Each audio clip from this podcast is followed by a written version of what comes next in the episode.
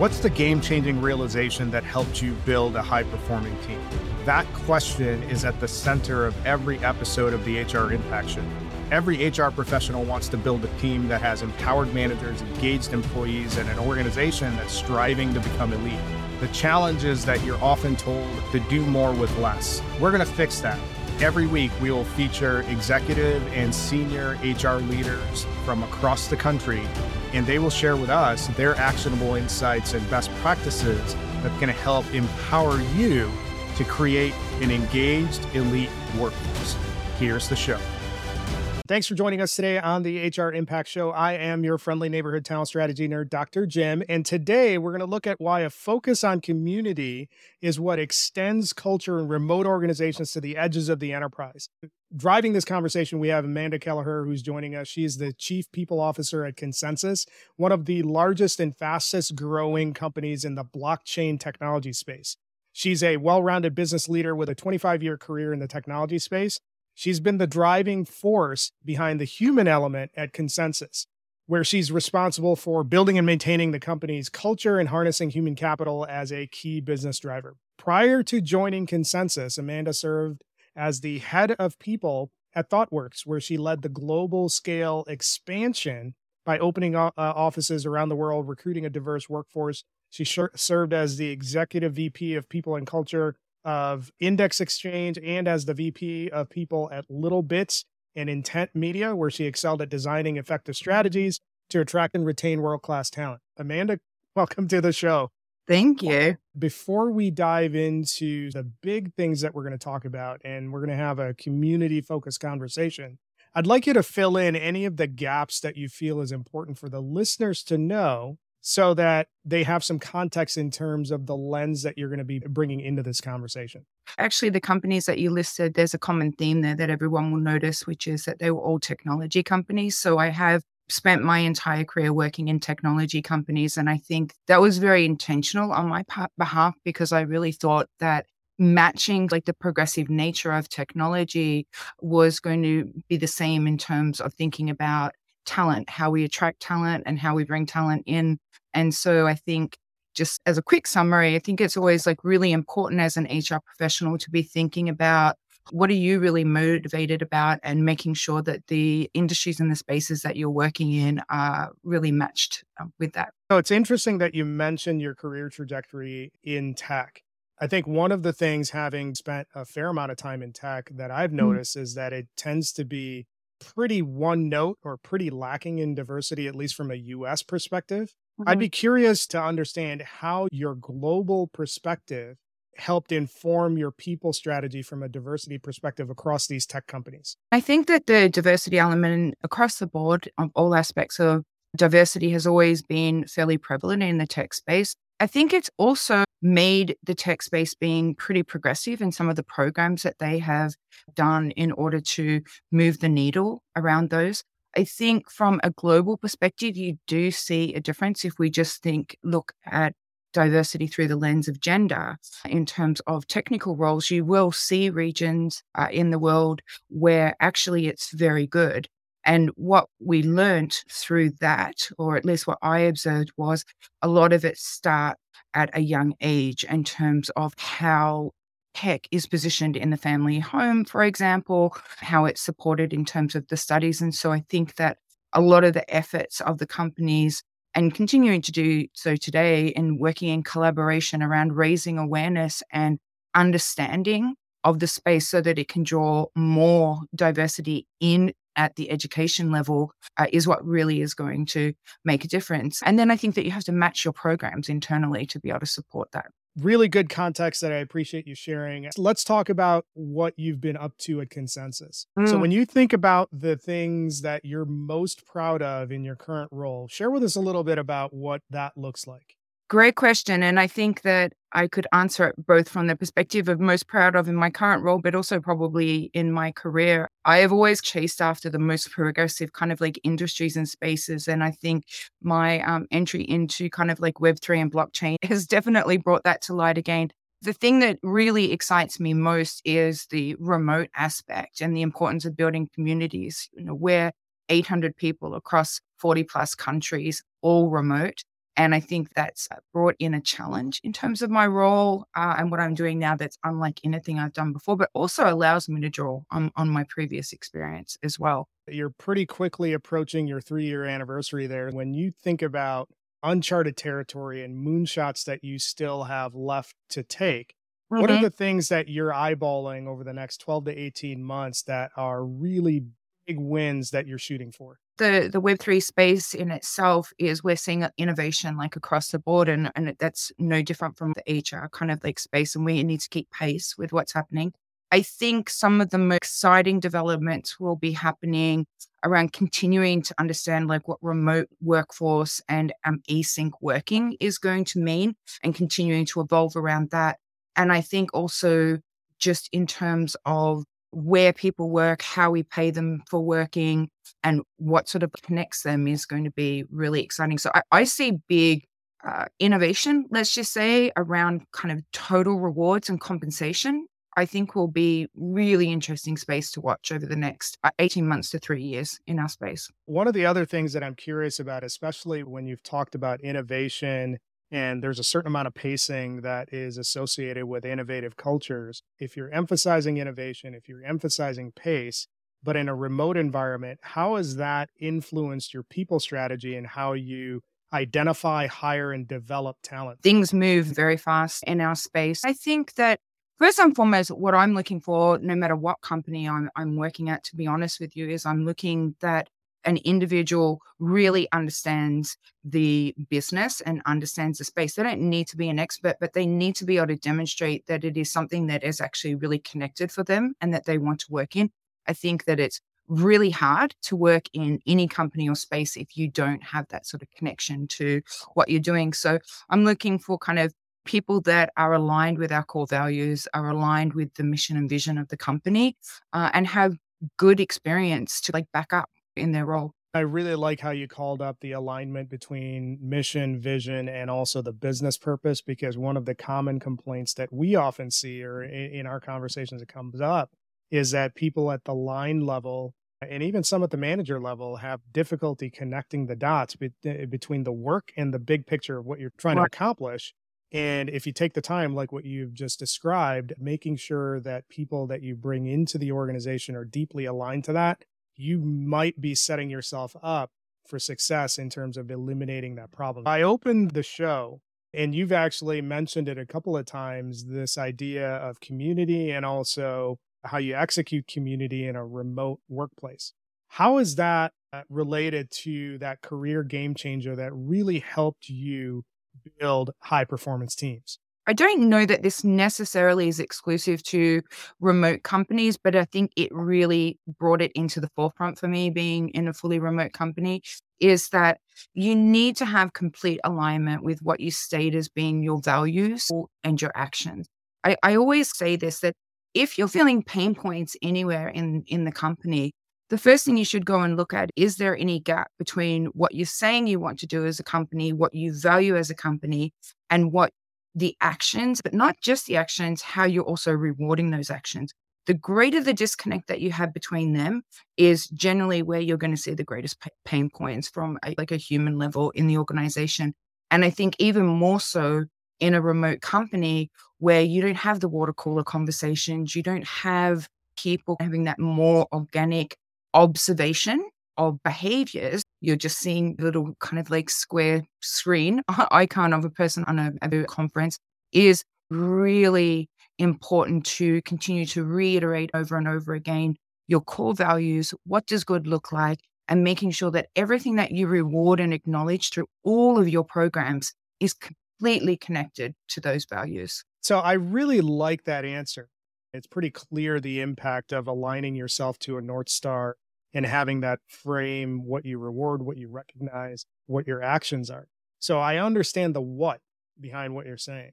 I think one of the areas where it would be really helpful, especially from your perspective as a leader in a completely remote organization, how do you actually build the capacity to do that? What are the things that need to happen at all levels of the organization to build that constant discipline around aligning things with the organizational North Star and what's expected. Yeah, communicate, communicate, communicate. I think you also have to have really strong frameworks and mechanisms in place that allow you to do that. So, starting at like the company level, having an operating framework, we use OKRs, being really disciplined around that, making sure that you have a wide variety of kind of communication channels. So, we use town halls, we use open forums, we do team meetings, one on one. so scaling all of the way down, making sure you have the tools in place that people can communicate. Slack is a very big kind of like communication tool for us. We just launched uh, a brand new intranet. So, really being obsessive around those communication channels. But the big thing that I always emphasize is be really mindful of the balance of your communication. Often, I think, and particularly in remote companies, you can really easily go into the push communications. You're just pushing out like a lot of content. You need to validate that's actually connecting and that people are understanding that. So you've got to have mechanisms in place for pull communication, having, you know, different kinds of like workshops or ways that you can do that. Find ways that you can connect with people when there's in, in life events. We're just trialing pop up offices. We do conferences. We look to send people there, even if they're not presenting, just to be able to have some connection in real life.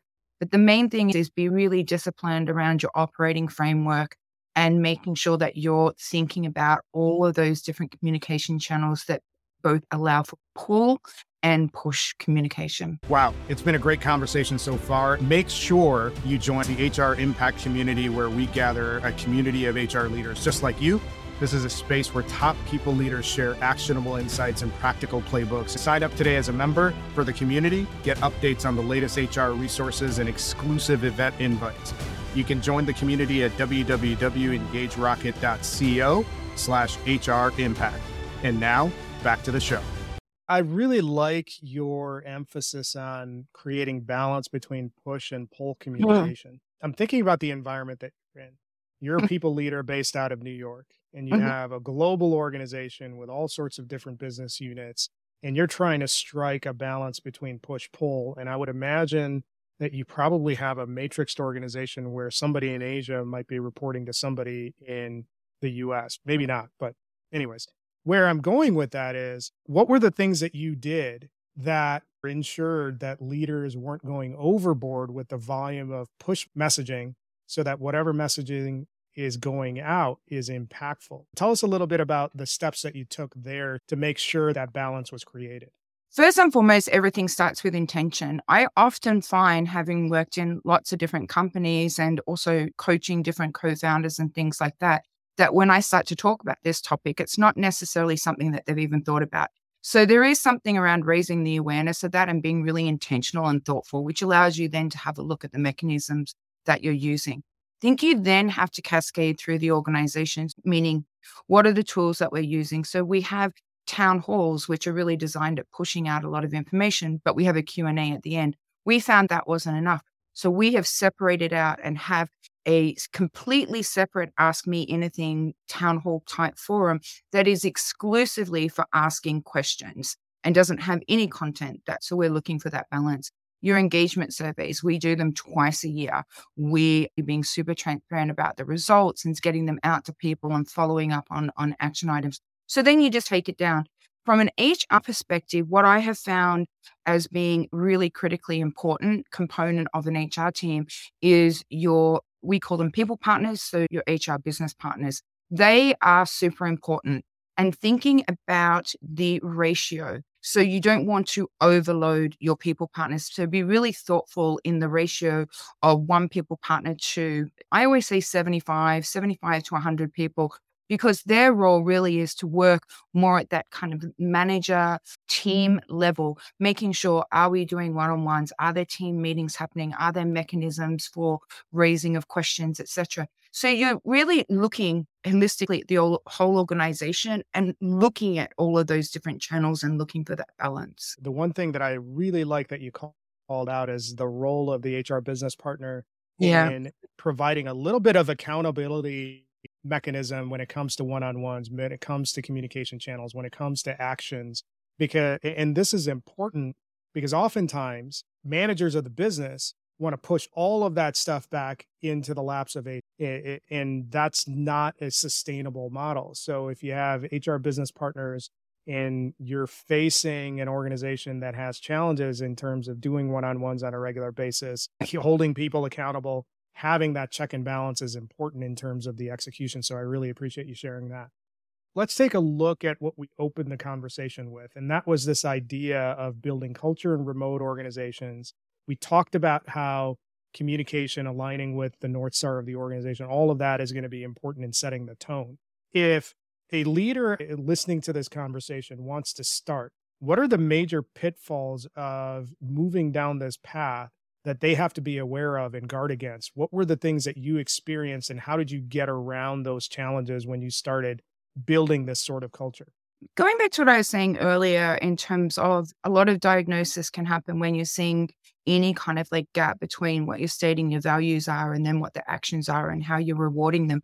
You can take that same principle in anything that you're doing. If when you're bringing talent into the organization, for example, you've got to be really fully transparent around what your organization is. And it, particularly with a remote culture, is really making sure that is this an environment that the individual is going to be comfortable with? I think most people are accustomed to it now, having been through what we've been through over the last couple of years, but it's not like for everybody.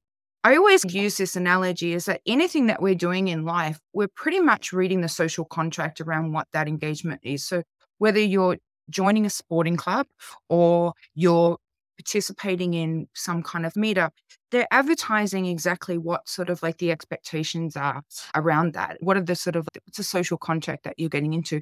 And you as an individual are making a choice to to go and do that. Now, what I've found in the past is if you're not being really fully transparent about who you are, how you work, those kind of things, giving all the information to the individual to make their own choice around whether that's a good fit for them, you're going to start to see problems once they come in because there's going to be a disconnect in what they thought that they was like coming to. So it's really important to always be looking at that gap between what you're saying, and that's even in a one-on-one or a manager with a team, what you're saying, and then what the actual actions and behaviors are around that. I really like what you said about embedding this even in the talent attraction phase at the interview stages. I'm wondering, a lot of hiring managers might shudder at the implication there. Um, the implication is you should be transparent from the beginning of that interaction with a potential candidate that you're bringing in house. How can you strike that balance between being as transparent as necessary and still selling the organization? What are the things that you've seen that work really well in that talent attraction phase of the employee lifecycle? I have a lot of faith in hiring managers. So I think that most hiring managers are wanting to hire the very best person for the role.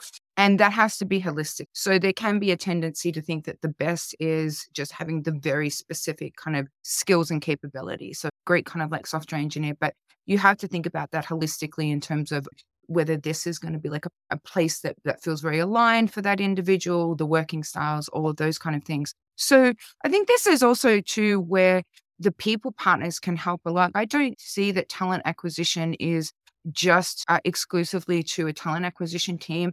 I am I, I, have an alignment team where I have all of the kind of leads of each of those groups as one leadership team. We work together. We take ownership around the programs that we're doing um, in PNT. I think the more that you can work in collaboration, the more that you can educate the hiring managers on the importance of a good hire is holistic looking at all like aspects is a good thing for everybody. It's good for the candidate because they're going to make the very best decision possible for themselves and they're going to be happy and engaged and and it's good for the company as well. When I think about your answer and tie it back to the overall theme of this conversation, which is building community and culture at the edges of the enterprise, it's I think being transparent from a hiring manager perspective that actually accelerates that capability. Let's bring this full circle. Mm-hmm. So we mm-hmm. opened the conversation talking about the value of community in re- remote environments and expanding culture. We talked about some of the things that you need to be doing and what those things are and why they're important. Now let's build out how do you actually do this? How do you build community successfully in a primarily remote environment? I think in a lot of ways, I've already hinted at these, but we'll pull it together for everybody it really starts at making sure that you have a crystal clear, commonly understood mission and vision and purpose. and that you are transparently communicating that out. That's going to mean that you're going to be authentically hiring the right folks into your organization. Those folks are going to come in, they're going to feel engaged. Once, in terms of the individuals that are in your company, make sure you're being really obsessive around your communication strategy.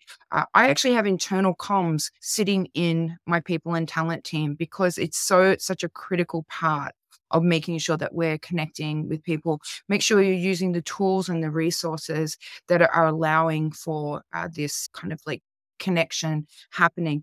Also to looking for different kind of creative opportunities. I said before we're looking at pop-up offices. We leverage a lot conferences to provide opportunities for people to have some in, in real life uh, experiences. I think the other one which is really interesting about a completely global remote company is async working. And if you're thinking about being remote, you have elements of remote. It is the one aspect that I think a lot of companies don't really think about and clearly communicate. When you have got a company like ours across 40 countries, you're essentially a 24 7 engine. There are people working within normal working hours all around the globe at, at all times. And so you have to be really clear around what that means so that you don't have instances where people feel as though they should be working or responding immediately to emails etc and so again that comes down to the communication. Amanda this conversation has flown by. I think we packed in a lot of valuable insights and especially when for those leaders who are in remote or hybrid organizations right. and really care about culture i think this is going to be a really meaningful conversation so if anybody that's listening wants to continue the conversation with you, what's the best way for them to get in touch with you? Twitter would be great. My Twitter handle is uh, A Keleher, so my initial of my first name and my family name. And feel free to, you know, drop me a, a message and I'd be happy to chat more. I appreciate you hanging out with us and sharing your input. There's a lot of interesting concepts that you talked about, but the one thing that stands out to me is the whole theme that we've embedded in this conversation is that if you want to build a community, you need to have deep alignment between what your stated values and mission are and your actual behaviors. If those things are misaligned, you'll never build a cohesive culture across the organization. And it sounds pretty simple in terms of concept, but the amount of communication that you have to do and the discipline that you have to have around the communication is where it really makes an impact. So, those are the things that I would call out for those who have listened to put into place if you're trying to execute at the level that Amanda has throughout her career. So, Amanda, thanks for hanging out with us. Uh, for those of you who have listened to the conversation, leave us a review. Let us know what you thought of the discussion. Then tune in next time where we'll bring on another great leader sharing with us their game changing realizations that help them build a high performing team. Thanks for listening to this episode of the HR Impact Show. We hope you liked the conversation. Don't forget to continue supporting us by joining the HR Impact community. You can find the community at www.engagerocket.co slash HR Impact. Tune in next time where we'll have another guest who's going to share with us the game changing insights that help them build high performing teams.